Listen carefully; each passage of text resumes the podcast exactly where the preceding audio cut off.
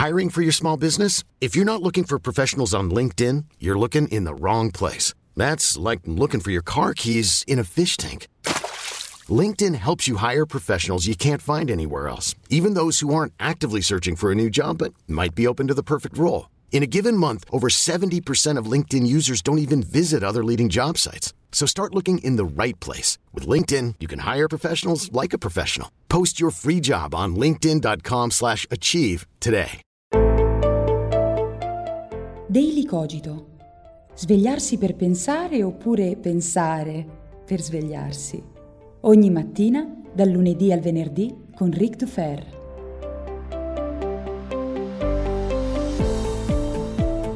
Buongiorno a tutti e bentornati qui su Daily Cogito, buon inizio di settimana. Devo dire che durante il weekend mi mancate sempre, anche se esce Dufere Boldrin, anche se non esce Philosopher So Good, questa domenica non ce l'ho fatta, troppi gli impegni, troppe le contingenze, mi mancate durante il weekend, quindi è sempre bello ricominciare il lunedì e spero che Daily Cogito sia un buon modo anche per voi per cominciare il lunedì e la settimana, che molto spesso è faticosa da cominciare. Prima di tuffarci nell'argomento di oggi, che è molto attuale, molto importante, quindi vi raccomando di restare con me fino alla fine e di condividere l'episodio con i vostri amici e contatti e do il benvenuto a tutti i numerosi nuovi ascoltatori che ogni giorno continuano ad aggiungersi alla bellissima community di Daily Cogito. Prima di cominciare dicevo due cose importanti. La prima è che giovedì, giovedì sera, io sarò nella biblioteca di Gatteo. Sarò insieme a Roberto Mercadini per un monologo in collaborazione con Roberto dal titolo Più idiota di così si vive. La partecipazione è gratuita, sarà una bellissima serata, una bellissima occasione, non mancate, si parlerà di idiozia, di filosofia, di letteratura, di arti, di esplorazione, di un sacco di cose meravigliose, quindi sotto in descrizione trovate il link all'evento di Facebook, mi raccomando, vi aspetto numerosi, non vedo l'ora.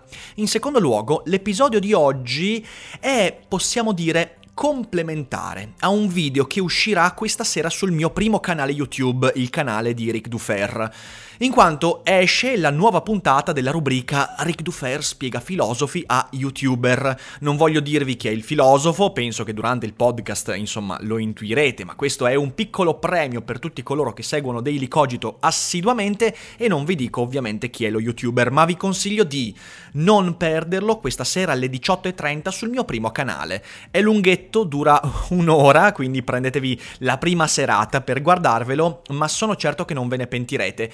E l'argomento di cui parliamo oggi è molto complementare a quello che eh, sentirete questa sera nel video, perché oggi parliamo di tolleranza, di eccentricità, di varietà. E partiamo da una domanda molto particolare. Perché tollerare le stranezze altrui? Ve lo siete mai chiesti? Beh, eh, certamente gli ascoltatori di Daily Cogito so per certo che sono persone molto aperte, molto tolleranti, perché altrimenti non sarebbero qui ad ascoltarmi.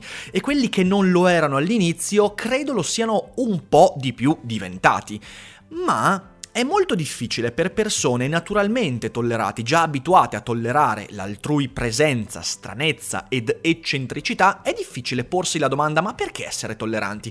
Perché insomma, diciamocelo, il contrario della tolleranza, perdonatemi, ovvero l'intolleranza, ha un grandissimo successo sociale, politico e evolutivo. Voglio dire, il cosiddetto bias di conferma, quello che istintivamente ci porta a circondarci solo ed esclusivamente di persone, oggetti, eventi, istituzioni, idee che ci somigliano o che perlomeno con- ci confermano di essere dalla parte della ragione e non di avere torto, quindi circondarci di elementi che ci fanno sentire un po' più a casa è fortissimamente radicato, è un istinto profondo del nostro animo ed è difficilissimo da eradicare. E perché mai dovremmo eradicarlo? Voglio dire, gli istinti sono quegli elementi della vita che ci hanno permesso, in tempi antichi e anche meno antichi, anche di sopravvivere ai pericoli. L'istinto di sottrarci al pericolo è ciò che ci permetteva di evitare di farci sbranare da una fiera nella foresta, l'istinto di autoconservazione, l'istinto di sopravvivenza, l'istinto di accudire i nostri simili, eccetera, eccetera. Gli istinti non sono cose terribili, non, anzi sono cose fondamentali. Quindi perché mai dovremmo eradicare l'istinto a essere intolleranti? Perché io qui dico una cosa politicamente scorretta, ma io credo sia biologicamente confermata in ogni modo. Se avete opinioni o dati diversi, ditemeli e sarò ben felice di eh, vagliarli insieme a voi. Siamo tutti biologicamente razzisti. Uso una parola forte per dire che tutti quanti siamo biologicamente portati a conservare ciò che ci somiglia e a rifiutare, rigettare ciò che ci risulta alieno. E perché questo? Lo ribadisco, perché ciò che è diverso da noi contraddice il sistema di valori che fino a questo momento ci ha permesso di sopravvivere. Quindi la domanda perché tollerare le stranezze altrui, perché tollerare le diversità, è qualcosa di fondamentale, non solo per capire meglio che cos'è l'intolleranza e che cos'è la tolleranza, ma forse per comprendere meglio che cosa significa differenza, diversità. Ricordatevi però questo, perché moltissimi tolleranti cadono nell'errore di sottovalutare il tra virgolette, nemico. Nemico è una parola intollerante, quindi un tollerante non dovrebbe usare la parola nemico. Ricordatevi che la conservazione possiede ragioni estremamente forti. E questo è un argomento su cui torneremo varie volte in futuro perché, perché vedo che molto spesso perdiamo cognizione di questo fatto. Ho individuato in questo podcast tre ragioni, tre, per tollerare la tolleranza, per essere tolleranti tre risposte a quella domanda da cui abbiamo iniziato. Perché tollerare le stranezze degli altri? Perché non abbandonarci all'istinto dell'intolleranza? Perché non chiuderci nelle nostre cerchie in cui ci sentiamo al sicuro, circondati di persone che ci fanno stare bene, eccetera, eccetera, al fine di aprirci a un mondo che molto spesso non è esattamente buono nei nostri confronti e, e ci mette in grave difficoltà? Le tre ragioni sono le seguenti. La prima è che l'esistenza della diversità non è una diretta minaccia a ciò che io vivo e al modo in cui vivo. Cosa intendo dire con questo? Con questo intendo dire che, per esempio, se la mia fede è offesa da una bestemmia eh, lanciata nell'aria, nell'etere o anche diretta verso di me, beh, forse io non ho molta stima del mio Dio. Questo è un argomento che io ho portato molto spesso nei confronti di persone religiose, io da non bestemmiatore, lo so, sono veneto, ma in pubblico e cerco comunque, a meno di cataclismi straordinari, cerco di evitare la blasfemia, semplicemente perché la bestemmia non mi diverte e mi diverte soltanto in forme particolarmente creative che ora non sto qui a sciorinarvi perché altrimenti mi chiudono il podcast. Però io da non bestemmiatore ho sempre difeso difeso la libertà di bestemmiare, pur riconoscendo quella cosa che gli illuministi dicevano, come Voltaire, come Rousseau, ovvero che la bestemmia, un uomo di ragione, dovrebbe evitarla perché crea un conflitto inutile, pur riconoscendo che questo è sicuramente qualcosa su cui riflettere, e i bestemmiatori dovrebbero assolutamente rifletterci, io ho sempre difeso la libertà di bestemmiare. Perché? Perché una persona che abbia fede in un Dio non dovrebbe sentire sminuita la propria fede per la bestemmia di un altro, proprio perché nel momento in cui l'affermazione di una, di una fede altrui o di, di una fede altra dalla mia, oppure l'offesa alla mia fede viene espressa, Beh, io la mia fede non la faccio scalfire così facilmente, quindi qualcuno che senta sminuita la propria fede da una bestemmia o dall'affermazione di una fede altrui, probabilmente sta affermando prima di tutto la scarsa fede nella forza del proprio Dio e quindi nella forza della propria stessa fede, cioè avere poca fede nella propria fede. Capite che è un paradosso? Mentre saper tollerare la fede altrui e la bestemmia significa dire che la mia fede non si lascia toccare da cose così terrene, così triviali, così volgari, oppure cose che non hanno diretto contatto con la mia fede. E questo credo sia una conquista importante se qualcuno si sente religioso. È un esercizio di stoicismo che un religioso può mettere in atto provo a capire se la mia fede è realmente fede o se sto usando la fede per farmi più grande. Ecco, sappiate che quando usate la fede per sentirvi moralmente superiori o più grandi degli altri, allora sì, lì la bestemmia offenderà, ma non il vostro Dio, ma la vostra supposta superiorità. Un altro esempio, se l'omosessualità minaccia la mia eterosessualità, cioè se io sono eterosessuale ma mi sento infastidito, minacciato dalla presenza di qualcuno che eh, ama fare del sesso con le persone del, dello stesso genere o dello stesso sesso, allora significa che forse è la mia eterosessualità ad essere un tantino insicura. Eh, perché mai l'esistenza di persone omosessuali che vogliano sposarsi, che vogliano fare quel cacchio che pare loro, dovrebbe sminuire, minacciare la mia eterosessualità. Quindi, prima ragione per essere tolleranti, la tolleranza mi allena a conoscere meglio le mie idee, le mie scelte, i miei modi di vivere e mi permette di rafforzare le mie convinzioni, cosa che credo gli intolleranti cercano in ogni modo di fare, spesso cadendo in stronzate che eh, smascherano invece la loro incertezza, la loro fragilità, eh, che tutti quanti abbiamo, ma che un intollerante di solito cerca sempre di nascondere.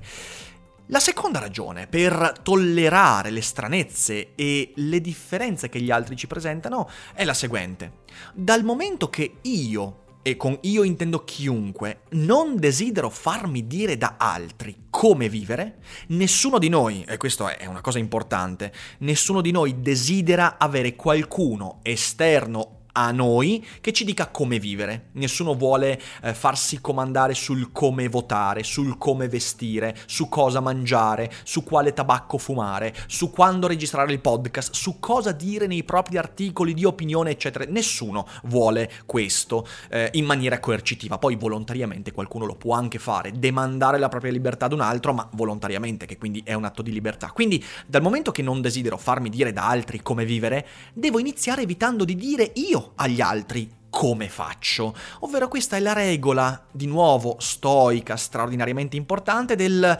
lasciami in pace perché io lascio in pace te e fin tanto che tu non commetti un atto che sia un'aggressione nei confronti di qualcuno, non ti dirò mai come vivere, non ti dirò mai, non farò mai il paternale che ti dice come vivere, non farò mai la pastorale a te. E questo è un punto fondamentale perché l'intollerante è primariamente qualcuno che vuole dire agli altri come vivere, ma poi non si vuole far dire da altri come vivere, non vuole veder contraddetta la sua condotta, vuole però esercitare un potere sull'altro. L'intolleranza è il tentativo di estendere a tutti la mia visione delle cose, la mia idea del mondo, eh, il mio modus operandi, vivendi, pensandi è tutta quella serie di comportamenti che mi porta a dire io vivo nel modo giusto e tutti quanti dovrebbero vivere in quel modo lì c'è un solo, una sola grande controindicazione a questo, che quando noi viviamo in questo modo finiamo per circondarci di persone che vogliono imporci la loro visione. E sapete qual è il, il, la trappola terribile? Che spesso all'interno della propria cerchia di sicurezza,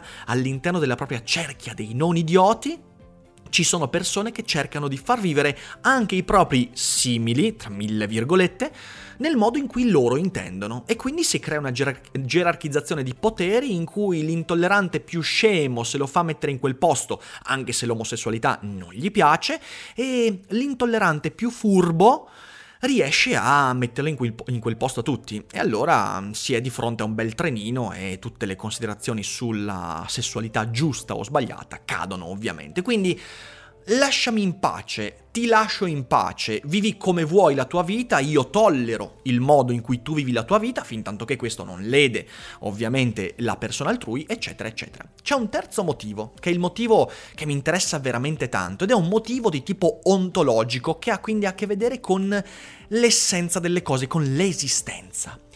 L'eccentricità non è l'eccezione alla regola. Noi, vivendo in un contesto protetto, vivendo con familiari che ci abituano a pensare che il mondo ci somigli e che solo poche cose nel mondo siano molto differenti dal modo con cui noi viviamo, eh, rispetto a ciò in cui crediamo, alle nostre condotte, alle nostre norme etiche, alle leggi, eccetera, eccetera, noi ci convinciamo mano a mano, circondandoci di persone che vedono il mondo come lo vediamo noi, che l'eccezione eh, sia l'eccentrico, sia la stranezza, sia la diversità, che la differenza sia qualche cosa che di tanto in tanto dobbiamo fare entrare nella nostra familiare quotidianità le cose non stanno così. E sapete perché non stanno così? Perché il mondo, in realtà, contraddice continuamente questo tipo di impostazione. E quando ci convinciamo di questo, stiamo semplicemente mettendo dei paraocchi e dei paraorecchie, ma il mondo continua a bussare alla nostra porta dicendoci, oh, guarda che la differenza è di nuovo qui, la diversità sta di nuovo bussando alla tua porta. E della tua quotidiana familiarità ti resta soltanto la porta, tutto il resto è già andato a quel paese. C'è un filosofo eh, che ha fondato tutta la sua ontologia su questo e vorrei concludere il ragionamento proprio con questo stimolo di lettura e quel filosofo è Leibniz. La dottrina della monade, delle monadi anzi, eh, è l'ontologia della differenziazione, cioè cos'è che dice in breve breve, poi ascoltate il video di questa sera per avere un panorama un po' più ampio, se questa cosa che dirò vi interesserà, beh allora il video di stasera non potete perdervelo per davvero. Leibniz scrive una cosa fondamentale, aspettate che vi leggo. È certo che mai due foglie, due uova, due corpi, sebbene della stessa specie, si assomigliano perfettamente e le varietà infinite che non possono essere comprese sotto una sola nozione costituiscono altri individui, ma non altre specie. Il meraviglioso è che la saggezza sovrana ha trovato il mezzo, con le sostanze rappresentative, di variare lo stesso mondo nello stesso tempo in guise infinite perché il mondo, avendo già una infinita varietà in sé, ed essendo variato ed espresso diversamente da un'infinità di rappresentazioni differenti, riceve un'infinità di infinità. Questo straordinario passo di Leibniz ci dice una cosa fondamentale, che non solo nel mondo esiste un'infinità di varietà, e in effetti a guardarci intorno non troviamo mai due cose della stessa specie, dello stesso tipo, tutto quanto è infinitamente variato, ma in quella stessa varietà l'esistenza e lo sguardo penetrante e soggettivo delle diverse persone, delle diverse creature pensanti, produce un'infinità sopra quella varietà ovvero la differenziazione del mondo, così come mostrataci da Darwin e da tutta la scienza biologica e da tutta la natura, la differenziazione è la struttura stessa del mondo e essere intolleranti nei confronti della diversità, dell'eccentrico, di ciò che contraddice il modo con cui intendiamo la normalità significa non guardare al mondo, essere slegati dal mondo. L'intollerante è quindi qualcuno che vive in un mondo di fantasia, un mondo in cui ogni varietà, ogni differenziazione non è nient'altro che una falsità, una falsificazione, ma le cose non stanno così. Il mondo si sorregge sulla varietà e sulla variazione e sulla varietà che varia varia sempre di più. Perciò, e questo è il punto a cui volevo arrivare questa mattina, la tolleranza ha a che fare con la comprensione e perciò con la sopravvivenza. Ed ecco allora la grande contraddizione del bias da cui abbiamo cominciato, dal bias che fonda l'intolleranza. Noi cerchiamo di dire molto spesso che la conservazione di ciò che c'è, quindi l'intolleranza nei confronti di ciò che contraddice ciò che c'è, ha a che fare con la sopravvivenza. Ma quella è la sopravvivenza in un ambito ristretto, sopravviviamo in quel caso nel ristretto ambito dell'ambiente che conosciamo, ma il mondo mondo è molto più ampio rispetto all'ambito che conosciamo. E allora ecco che il bias di conferma, l'istinto profondamente radicato dell'intolleranza, del razzismo, va contro la nostra sopravvivenza perché va contro noi e i nostri interessi nel momento in cui mettiamo il naso al di fuori di quel confine che abbiamo sempre considerato casa nostra, eh, ciò che è familiare, ciò che ci dà conforto. Ecco allora che la tolleranza, essendo essendo motore della comprensione del mondo, tollerare la diversità significa comprendere, osservare, studiare il mondo nella sua strutturale differenziazione, è l'unico modo per sopravvivere alla diversità e alla manifestazione del mondo stesso, senza doverci rinchiudere dentro mura troppo strette, troppo anguste, troppo ignoranti, troppo violente e forse non all'altezza di tutto ciò che abbiamo a disposizione per stare davvero al mondo. Grande Leibniz, grande la tolleranza, grande la filosofia, grande il pensiero. Questa ovviamente è la mia opinione, una mia analisi, un mio modo di vedere le cose, per quanto lo riterrete eccentrico, diverso, differente e strano, beh, discutiamone con un bel commento, portando avanti il dibattito e ovviamente sempre in maniera civile, mi raccomando, e sempre in maniera tollerante. Io vi ringrazio per l'ascolto e mm, spero che questo episodio vi abbia arricchito con uno sguardo alternativo. Come sempre vi invito a diffondere Daily Cogito e questo episodio a tutti i vostri amici e conoscenti per portare più persone possibili qui nel dibattito che in questa community è sempre così bello e vivo. Io vi abbraccio, vi auguro una buona giornata e vi ricordo che non è tutto noia ciò che pensa.